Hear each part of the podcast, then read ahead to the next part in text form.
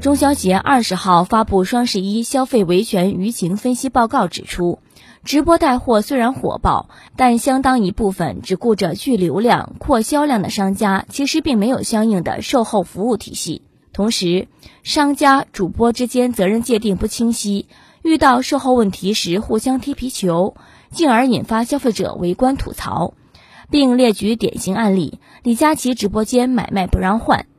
有消费者发文称。李佳琦，你们直播间什么操作？第一次翻车，是只管卖不管售后了吗？买完不让换什么意思啊？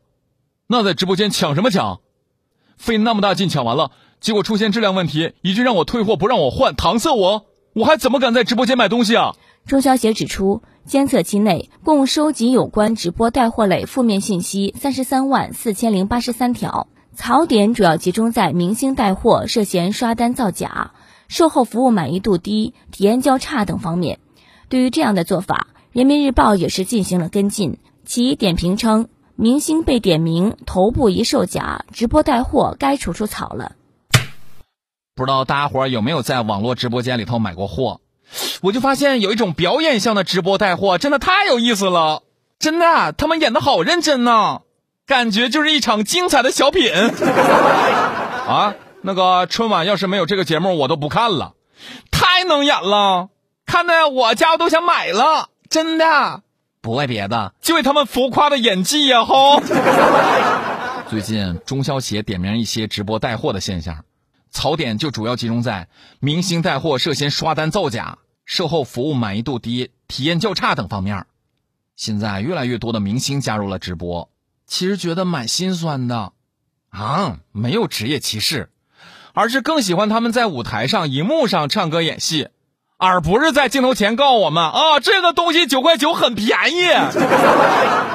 对于带货主播翻车这个事儿，咱们来听听网友们都是咋说的吧。艾特周姐说电影说，做的再好，粉丝基数再大，带货能力再强，主播自己不把这些售后的问题划分好，翻车就很正常啦。艾特某某说，比起这个，我更不能理解为什么有人非要在直播间买东西呢？五万的包，他说五千优惠卖；九百的口红，他说二百九十九包邮送到家，等等等等。一个真敢说，一个真敢信呢。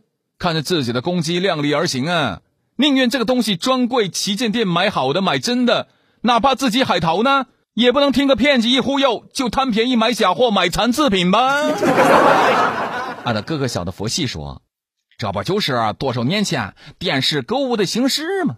真不知道有什么好火爆的。一个人啊，晚上就赚几亿，大品牌的好货也用不着带货，垃圾东西品质不行，售后不行，天王老子带货他也不行。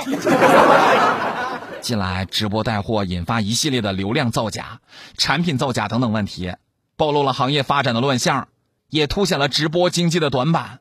不过，任何新生事物都难免不了野蛮生长，人是具有趋利避害性的。没有引导就会犯错，犯了错才会有矫正，这是一个良性循环的过程，是开始而不是结束。而我们消费者应该尽量做到相信自己的判断，不被任何人忽悠，选择自己想要的，不要别人推销的。